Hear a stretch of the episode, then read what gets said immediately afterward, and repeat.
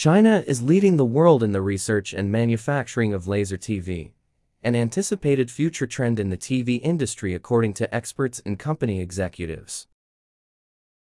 Over the past 20 years, the laser display has gone from a theory to a technology and to industrial products, said Zhu Zuyan, an academician from the Chinese Academy of Engineering.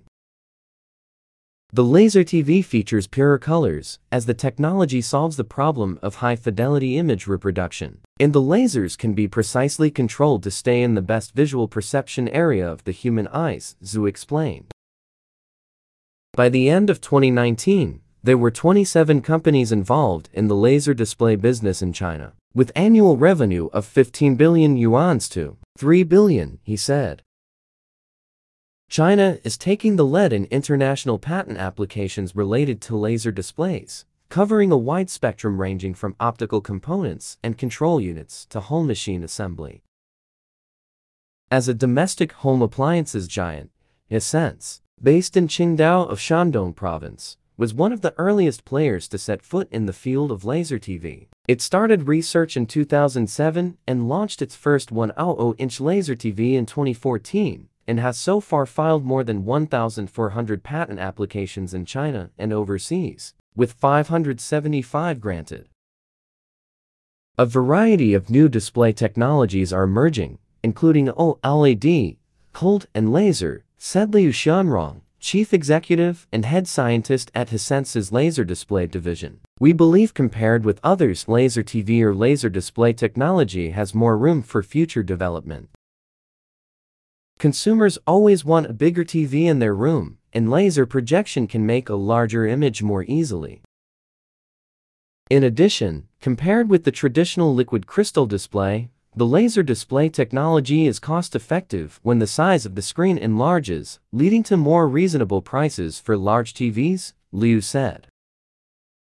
Besides improving color and reducing power consumption, we have also made effort to enhance product reliability and durability and conducted comprehensive research on display quality, he said.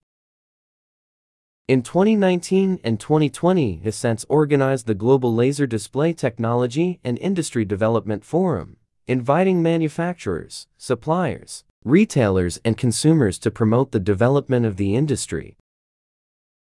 In 2017, the sales revenue of Hisense's laser TVs was only 15% of all OLED TVs in China, but in 2020, that number increased to nearly 70%. That means the laser TV is developing faster than the OLED TV, and the laser display technology is well recognized by the market and consumers, Liu said. The products are also welcomed in the global market. We entered entertainment retailers first, as their professionalism ensured a better understanding of the laser display technology, and consumers there tended to accept laser TVs that are more expensive, said Mingzhao Liang, Vice General Manager for Hisense's international marketing. With that customer basis, and with reduced cost, we marched on into mainstream consumer electronics channels.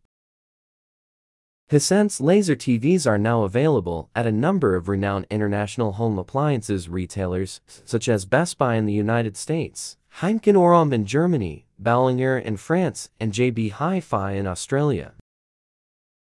According to market research company Omdia, sales of ultra-large TVs 80 inches or bigger will reach 2 million globally this year, which is expected to double by 2025. Laser displays will be a main technical route in the segment. Hisense has made huge breakthroughs in the high-end, ultra-large TV market, accounting for more than half of all laser TVs sold last year nationwide, said Zhang Bing, Omdia's director for consumer electronics market research. The consumers are upgrading their consumption behavior, calling for new technical advancement from the manufacturers, which in turn will push further development of the market.